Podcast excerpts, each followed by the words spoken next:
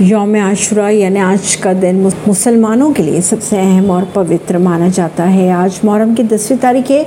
मुहर्रम की दसवीं तारीख को यौम आशुरा भी कहा जाता है।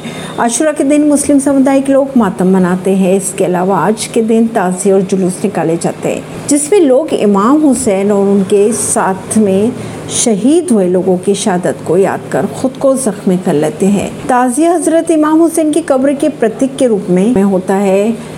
मुहर्रम के महीने में ही पैगंबर मोहम्मद के नवासे हज़रत इमाम हुसैन करबला की जंग में शहीद हुए थे।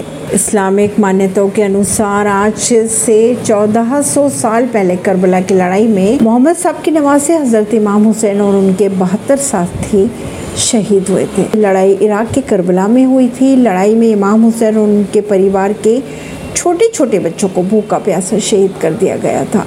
इसलिए मुहर्रम में सबीले लगाई जाती है, पानी पिलाया जाता है, भूखे लोगों को खाना तक खिलाया जाता है। इस्लामिक मान्यतों की अगर बात की जाए तो करबला की लड़ाई में इमाम हुसैन ने इंसानियत को बचाया था।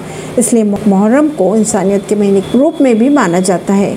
बात करें इमाम हुसैन की शहादत और कुर्बानी की तो मुहर्रम इसी के याद में मनाया जाता है। इमाम हुसैन की शहादत की याद में ताज़िए और जुलूस निकाले जाते हैं।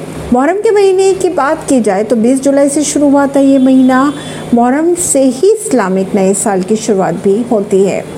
मुहर्रम के दिन इमाम हुसैन शहीद हुए थे, इसलिए इस महीने में खुशियाँ नहीं मनाई जाती है।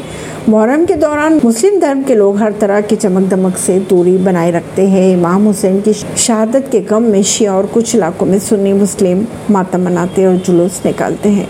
जनता से रिश्ता के लिए परवीन सिंह, नई दिल्ली से।